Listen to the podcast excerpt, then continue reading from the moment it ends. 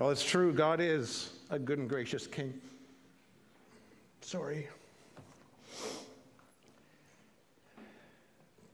This may hit me a few times during my message today, but during the Advent reading, as the Garofalakis were reading from Thessalonians, it hit me that the next time I see my dad will be when he comes back with Jesus. That's exciting. I'll see him again on that day. We do covet your prayers uh, right now, and uh, as we figure out what's the next couple of weeks look like, but um,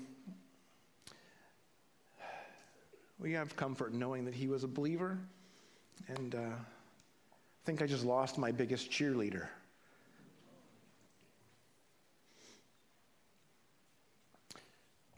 Let's, let's pray. Let's, let's just pray. God, thank you so much for this day.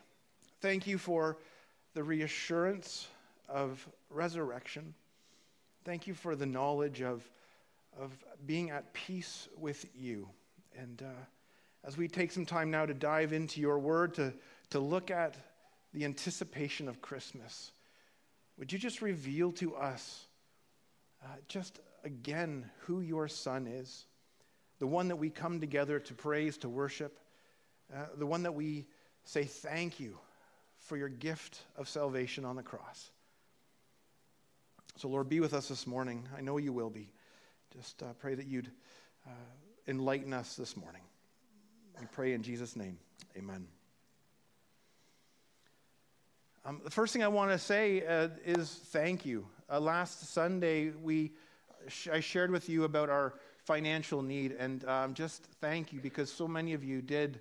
Uh, you, you heeded the call and you, you sent in a, an offering, and we're grateful for that. Please know, like, we, if you haven't had a chance to do that, we, would still encourage you. If, if you're able to send an extra $100 this month, that would be very helpful.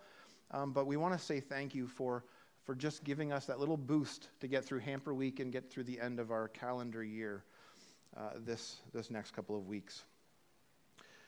As we come and look this morning at uh, the next part of our series on the awe of Christmas, we're looking at the anticipation of Christmas. The anticipation of Christmas. And, and I was thinking through this week as a, as a kid just how much I looked forward to that Christmas morning every year, right? There's, there's gifts under the tree. And did you ever have those years where you knew what a certain gift was? There was one year I was a kid, and, and I don't want you to know this about me, but I was a bit of a brat. Um, my siblings are a little bit older than me, so I, I'm kind of like a youngest only child, like the worst parts of both of those. And I really wanted a WWF, that's how old I am, WWF wrestling ring and wrestling action figures. And I knew they were under the tree. I was there when mom and dad bought them. And yet I was still whining about them. but I, I anticipate, I looked forward to that Christmas morning because I knew what gift I was given being given, and I really wanted it. Even a couple of years ago, uh, even as an adult, there was, there was one gift that I didn't see sitting by the tree. And, um, and James was adamant. He said, Did you see the gift, Dad? It's like, No, what gift? He said, The gift I got you. I was like, I didn't see it. Goes, It's over by the tree. I go look by the tree, and there it is a big, don't know, well, it was a hockey stick. You, you can't really hide that in wrapping paper. So I knew I was getting a new stick for Christmas. Uh, and, you know, a stick that I didn't use very much, but I used it as a trainer with their hockey team. But uh, again, I had a gift. I knew what it was, and I was anticipating getting that gift. It's not so much that I had a wish for those gifts, because I knew they were there. It was more of a, of a hope, it was an anticipation of getting those gifts. It was a reasonable hope. If you've ever thought about the difference between a wish and a hope, right? A wish is something that you might want, but it's not likely or probable. Like I could wish for a brand new car in my driveway. It's not going to happen, right? Like it's, it's fanciful for me to think for that. Whereas a hope is something that's more of a desire that's rooted in, in, in um, a reliable experience or some reliable news. Like I can hope for, for those things that I know have been promised to me. And like I had hope for the wrestling ring and also for that hockey stick and even anticipate, as we look at that, it's more like a hope. It's like regarding as probable and looking forward to. So this morning, we want to look at these good gifts and how we anticipate these good gifts that we know And we, when we know this gift is coming, we, we are kind of hard pressed not to share it with others. I mean, as a kid, I was excited to tell my friends about this wrestling ring and action figures I was getting. I, I couldn't not tell them. And as we look in our passage today, we find a couple of women in a similar situation. We, we see Mary and Elizabeth who are, who are anticipating Christmas. They both had good reason to anticipate Christmas. And we'll see in this passage that, that the central theme of it is like the celebration of God's fulfillment of his promises from the past. The fulfillment we find in Jesus Christ as the perfect gift. As we come into the story in Luke chapter 1, we find Mary, who's, who's uh, had just met with the angel. The angel Gabriel had just come to her and shared with her the good news that she was going to bear the Son of God. She was going to, to bring, this, bring this God man into life. And as, this, as, as, our passage begins, she, we find her running off uh, to see Elizabeth. Now, I stopped to think about it. The Bible doesn't tell us why Mary went to see Elizabeth. It doesn't give us any, any, any insight into why. But I wonder if part of it is a bit of a fear of what would happen in her little town. Some reprisal of her being pregnant before she was actually married to Joseph. I also wonder if she just needed to tell someone, someone who could understand and who wouldn't think she was crazy for what she was about to tell them. Sometimes there's just that news you just can't keep to yourself. And so I think that we could look at this and say anticipating Christmas should cause us to praise God and to share the good news with others. So here's Mary, visited by Gabriel, given this news that she's going to be, uh, become pregnant. And yet she's not doubting the news, but she says, like, how, how is this possible? Because I'm a virgin. But she said to the angel, Let it be done to me. She was a willing servant. She was willing for this to happen. She doesn't understand how it was going to happen. But here she is, unmarried, betrothed to Joseph, who we know to be a good man, which is, you know, betrothal is, is, is more than an engagement, but less than a marriage. It's a bit of a time for, for the, the couple to prove themselves pure in a sense, where they're legally together, but they don't come together. Here she is, she's pregnant. Joseph, we're told in Matthew, being a good man, wanted, decided he was going to divorce her quietly. He was going to do the kind thing to her, as opposed to what the law called for. And the law called for her to be stoned. In practice, probably they were more or less likely send these girls off to Rome or Carthage or Ephesus just to be out of this, out of the culture. So can, you can understand a little bit if Mary is worried about how she'll be treated. You know, did she really have, an, have that visit from an angel? Was it something bad I ate that gave me a bad dream? Is that what I experienced? So she quickly leaves. It says she went with haste and makes her way to her cousin Elizabeth. Elizabeth, you'll remember, is the wife of Zechariah, the priest who, who they were an older couple and they were barren. And yet Zechariah was met by Gabriel himself. And given the news that his wife, in her advanced age, was going to bear a son as well, and that son would be the forerunner to Messiah. So Mary goes to Elizabeth, who the angel said she's pregnant as well, and knowing that Elizabeth might understand what's going on. She might get it. So she goes to the countryside of Judea and, and she greets Elizabeth as she comes to her, their home. And we're told that as uh, Mary and Elizabeth greet each other, the baby in Elizabeth's womb, John, leaps for joy. It's like the baby knew who he was meeting at that moment. And we find Elizabeth blessing Mary. Luke chapter 1, four, verse 42. Blessed are you among women, and blessed is the fruit of your womb. Why is this granted to me that the mother of my Lord should come to me? For behold, when the sound of your greeting came to my ears, the baby in my womb leaped for joy. It's like another confirmation for Elizabeth. Right? Think about how Zechariah had this visit from the angel. Remember what the, the angel said to him? Because you doubted, you will not speak again until the baby's born. So Zacharias coming home and got to find a way to tell Elizabeth what's going on. And somehow he must have got a, a, across to her. And we, we do know they had some kind of tablet he could write on. But she understood somewhat what was said to Zechariah. And then all of a sudden, now she's actually pregnant. Uh, there's another little confirmation for her as, as each of these little things happen. And I think these confirmations are gifts from God. I still remember the confirmations that we experienced uh, when, when we were called into ministry in the first place. I was an information analyst working for um, a multinational com- company called EDS, and we did IT support and, and services for General Motors.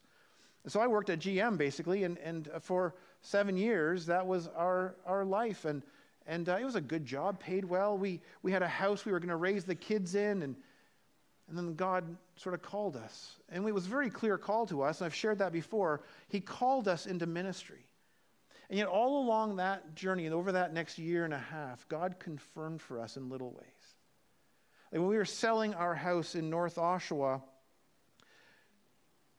we signed the paperwork at 6.30 to, to list our home. Now, if you've never sold a home, you won't understand how amazing this is. We sold or listed our home to sell at 6.30 on a Monday evening. At 7.30, we had our first and only showing, and by 9 o'clock, the paperwork was signed and the deal was done. Two and a half, three hours. God was confirming that we were making the right moves. He was confirming for us, encouraging us to go. And as we were looking for a house in Cambridge, we, we went in one Sunday morning and it was this really bad snowstorm. And we thought, well, we'll see what we can find, any open houses we can find. And we happened to see an open house, a sign for an open house um, uh, that was a private sale. So we went to the house. It was a nice little townhouse, and we, we walked through. We thought it was a good sized house for us for this, this time, and, and we ended up buying that house. Now, I don't know if it was within that week or when that was, but we were signing the paperwork at the house with the people selling. And they said to us, You know, it really was a miracle that you found us. Like, we were like, Why? Like, why is that a miracle we found you? We, you put your sign out. They said, Well, the snowstorm was so bad, we end up almost canceling our open house. We thought, No, let's put out one sign. So they only put out one sign for their open house, and we happened to drive past that sign.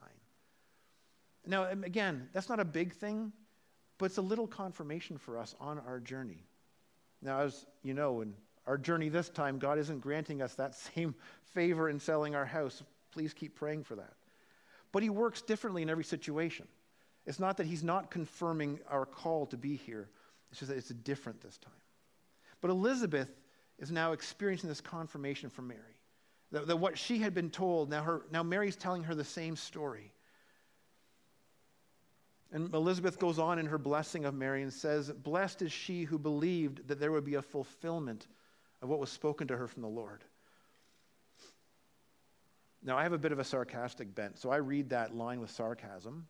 Did you hear what she said? Blessed is she who believed there would be fulfillment. You can almost see a little bit of a side glance to Zachariah sitting in the corner, right? She believed him. You doubted him. But again, these confirmations and helping Elizabeth now anticipate real Christmas. She's looking forward to the birth of her own son, to John, of course, but she's really anticipating the arrival of Jesus, the Christ. And I think it's safe to say that Mary is experiencing some of these same confirmations in her journey as well. And it actually leads uh, Mary into song. And this is something we call Mary's Magnificat. Again, Luke 1, verse 46 Mary said, My soul magnifies the Lord, and my spirit rejoices in God my Savior, for he has looked on the humble estate of his servant. For behold, from now on all generations will call me blessed. For he who is mighty has done great things for me, and holy is his name. And his mercy is for those who fear him from generation to generation. He has shown strength with his arm. He has scattered the proud in the thoughts of their hearts. He has brought down the mighty from their thrones and exalted those of humble estate. He has filled the hungry with good things, and the rich he has sent away empty. He has helped his servant Israel in remembrance of his mercy, as he spoke to our fathers, to Abraham, and to his offspring forever. Elizabeth and Mary are having this greeting, and, and, and Mary like breaks out in song. So no, Disney didn't invent that. Just breaking out in song in the middle of a scene. But it's apparent that Mary is in a place of awe as regards to Yahweh. like what he has done for her and, and what he's promised her, what he's done for her people, and what he's promised his, her people. And there's some really solid theology in her praise. We find Mary's Magnificat is kind of lines up a little bit with Hannah's song from the Old Testament, from 1 Samuel. Remember, remember Hannah, she was married to Elkanah, and she was older and she was barren, couldn't have a child, and she was pleading with God for a child. And she was actually at the temple, and she was in such a deep sense of prayer with the Lord that the priest thought she was drunk and was going to send her away. But the Lord heard her cry for, for a, a, a child, granted her Samuel. Samuel who became a prophet. And she dedicated Samuel to the work and service of the Lord in the temple. Hannah went to song in praise of her God. Mary goes to song in praise of her God.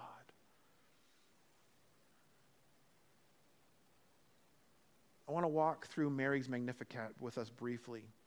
I think the first thing we find in the first three verses is this Mary rejoices to have been given the privilege of being the mother of the Messiah. Mary said, My soul magnifies the Lord. My spirit rejoices in God, my Savior. For he has looked on the humble estate of his servant. For behold, from now on, all generations will call me blessed. So I said we call this the Magnificat, and that's Latin from, from the Latin, and it would have been the first word in the Latin translation of this. Magnifies, is the word magnifies. And Mary's rightly acknowledging that God is worthy of magnifying. God is worthy of raising up. But you notice how personal this is for her? Right? She says, It's my soul magnifies the Lord, and my spirit rejoices in God, my Savior. Mary recognizes how much she herself is impacted by this news. And she recognizes who she is, right? She says she's of humble estate. She's not of the nobility, but that's, that's where we were looking for Messiah. We would often look, we would look for Messiah coming from someone who's noble, someone, maybe a king, at the least very much coming as a prince. But here we have Mary, right? A peasant girl, 13 to 15 years old, who's been chosen to play a part in the fulfillment of God's divine promises. Again, it's not who we would choose in this story to bear the Son of God. And she recognized that we were going to call her blessed, and we do call her blessed. Now, doctrines have sprouted up around Mary because of this. In some traditions, she's lifted up to just under God Himself. People pray to her. You know, Ave Maria, that song, Hail Mary, that's praising Mary. I got this a sort of description about this, this point from a website called Got Questions. I do like to go there from time to time. They've got some good answers. I don't say I agree with everything they say, but for the most part, it's a good, a good website for questions about the Bible, gotquestions.org. They wrote it this way Mary is not and never was holy. Mary was a human being who was born, as all humans are, with a sin nature and who recognized that she needed a Savior. In fact, the very passage used in the Hail Mary, known as Mary's Magnificat, contains the declaration, My spirit rejoices in God, my Savior a clear indication that she understood her need for a Savior from sin. The Bible never says that Mary was anyone but an ordinary human whom God chose to use in an extraordinary way. Yes, Mary was a righteous woman, favored, graced by God. At the same time, Mary was a sinful human being who needed Jesus Christ as her Savior, just like everyone else. The generations don't call her blessed because she's the mother of God. But we call her blessed because she was willingly used by God to further his will, to bear his son. Mary's an, a humble, ordinary girl. She was blessed because she got to look into the eyes of her Savior. Can you imagine that? Holding the baby, looking in his eyes, knowing this is your Savior. As we move on, Mary glorifies God for his power glory, glorifies his holy name and his mercy. Verse 49 For he who is mighty has done great things for me, and holy is his name. And his mercy is for those who fear him from generation to generation. God is mighty. The Lord has shown his power throughout the history past. And Mary's saying, like, and now you're showing your power, your might to me. I can imagine her recognizing how big God is and how small she is. Have you ever had those moments where you stop and you actually consider just how big God is? Oh, this is the creator, sovereign ruler of the universe, immense. And yet he cares about the intimate details of your life. I really can't fathom that. Like he's, how does he have time for me in the midst of all this? This is the God who flooded the whole world and yet prepared and saved a family of eight. This is the God who uh, parted the Red Sea so that his people could walk across on dry land. This is the God who enabled a young shepherd boy to be able to kill a seasoned warrior giant. And Mary's recognizing his power. That's who she's praising. God's done mighty things for me, for my, my people in the past, and now He's made me pregnant without a man. Like, Mary is just in awe of our God. She says, Holy is his name. God's name is something to be honored. I mean, the Lord's Prayer, Our Father in heaven, um, hallowed be your name. May your name be honored. God's name should be set apart. I mean, in fact, this is part of the Ten Commandments, right? You shall not take the name of the Lord your God in vain. The Lord will not hold him guiltless who takes his name in vain. So, what does it mean to take the name of the Lord in vain? What does it mean to use his name um, illegitimately? Well, simply, we hear it all the time in cursing, swearing, people use God's name all the time. I don't think they even realize what they're doing, what they're saying. And we can be very good at recognizing that as, as good Christians, but it's also using the Lord's name in vain. We speak falsely in his name. Be careful when we say things like God says or, or God wants. Unless God said it himself, be very careful what you say that God says. Don't put words in his mouth. Don't speak for him. She praises God for his mercy. God is merciful. I mean, we, we see that even all throughout the Old Testament, right? Moses wanted to see the glory of God. He actually asked God, Show me your glory. And God says, Well, I will make my goodness, I'll make my, myself, I'll, I'll proclaim my name, the Lord. I'll, I'll be gracious to those I'll be gracious to. And he says, I will be, I will show mercy on whom I will show mercy. God is merciful. You know, I'm not even sure I'm fully aware of all the different mercies that God shows to me each and every day. And I, I would assume you're the same. I think there's probably mercy upon mercy that we don't even recognize. Yet he's showing those, that to us regularly. But notice that this mercy isn't just a general mercy for all, it's mercy for those who fear him. Those who fear him. And what's, what's that? What's the fear of God? Well, I think those people who are not believers, who are not God's people, their fear is fearing God's wrath. They, they might recognize that God is a wrathful God. And yet, we, as his followers, we fear him as well, but it's more of a, a reverence and an awe we have of God. He's called the consuming fire in Hebrews 12. You know, we have a healthy fear of fire. At least we should have a healthy fear of fire. We teach our kids a healthy fear of fire. I mean, it's so nice to sit around a campfire with the family and, you know, we can, all the good things, right? We can cook s'mores over the campfire. Fire is good for making maple syrup. That's a great piece of fire. It keeps us warm. It maybe uh, gives us light. It can dry wet clothes. But when we don't have a healthy fear of fire, we can get burned. And we can get burned very badly. Fire also is very destructive. It can burn down a house very quickly or the forest fires we've seen these last summers. We have a healthy fear of fire.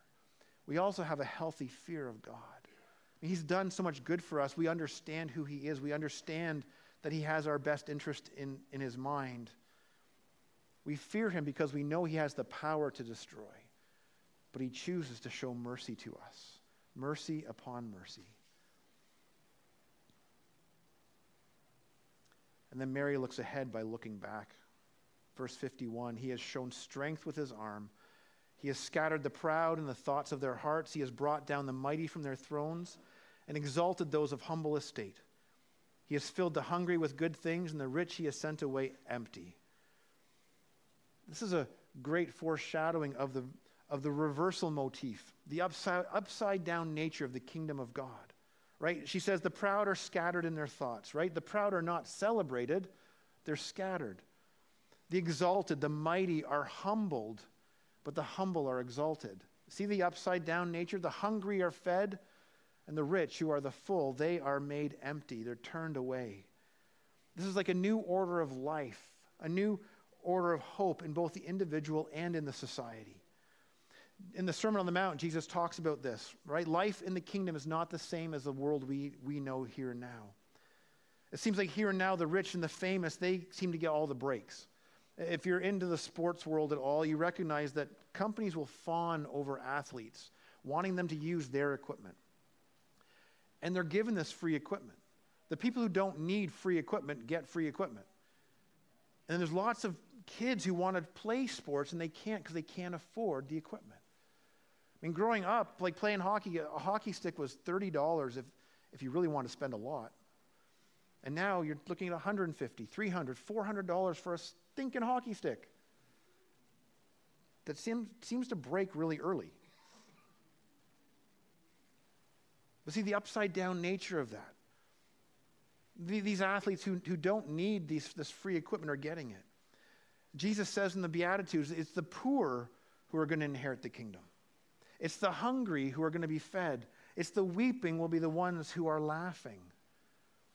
And in Matthew's telling of the Sermon on the Mount, you, he says a number of times, You have heard that it was said, but I say to you.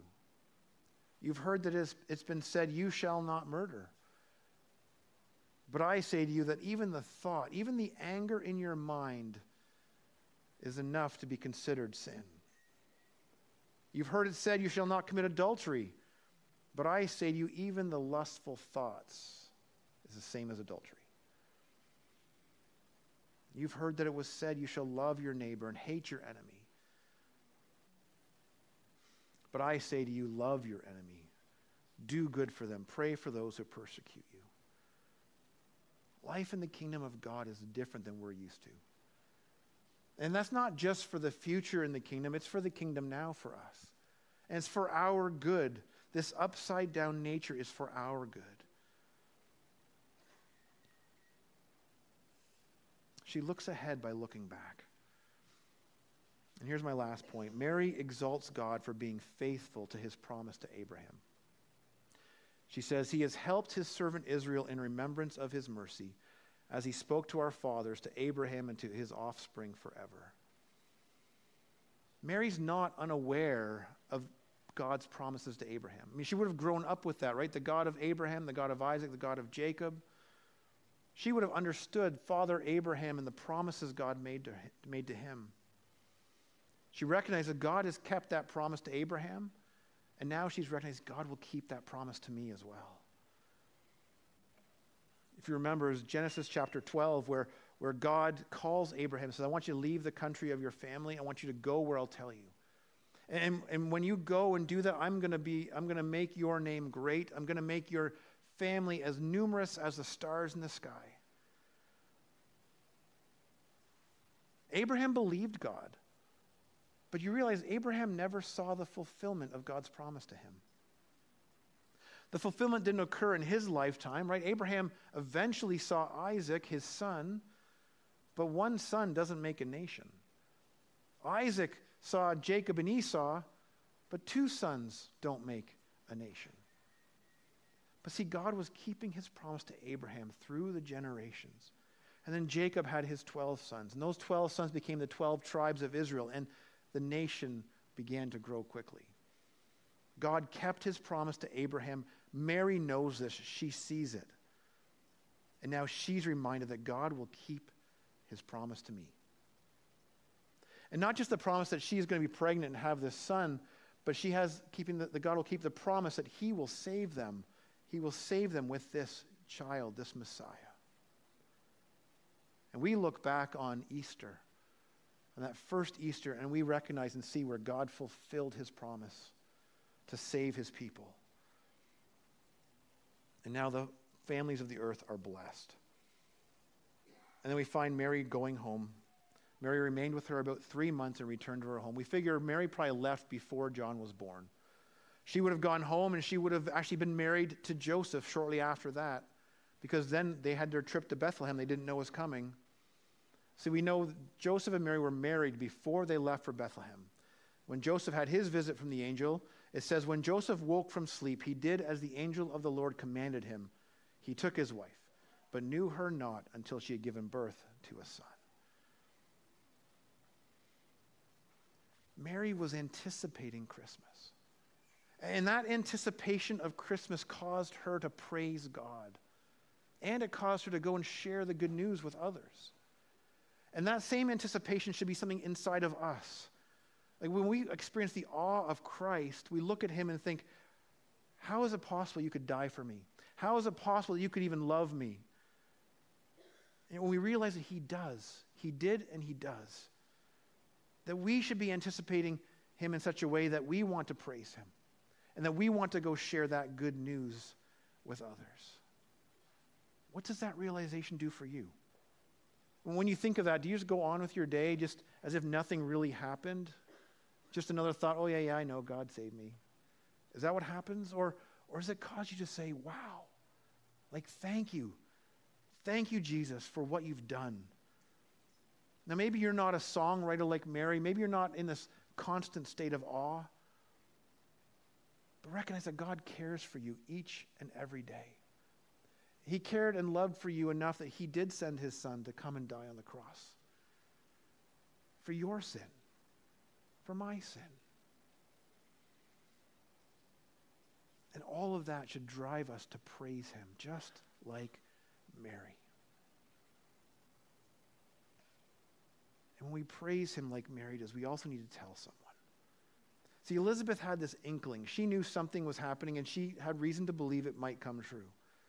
But each of these confirmations became more and more than an inkling. She had reason, she had a true hope in what she had heard, what she was told.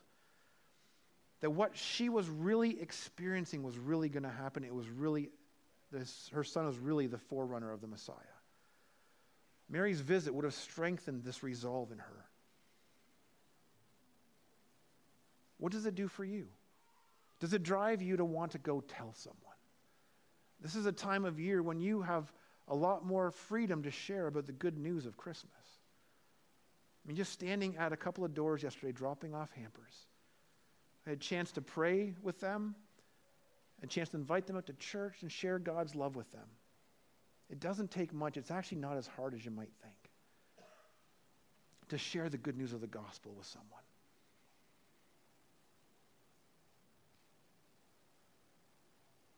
At Christmas, we are in awe of our God.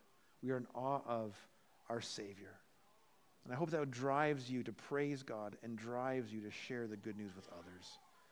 Let's pray.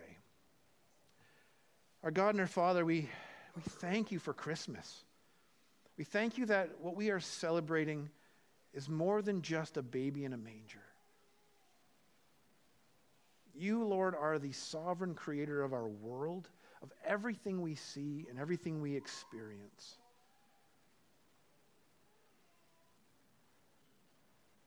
We've sinned against you, and yet you, you set out to make a way for us. You were the one who cre- created the solution to our sin problem. And that's why we celebrate Jesus at Christmas. Because he is your son, he has come to be the Lamb of God who takes away the sins of the world. And God, as we said before, without Easter, Christmas is meaningless. So as we celebrate the first Advent this coming week, God, we look forward to your second Advent. We look forward to the return of Christ.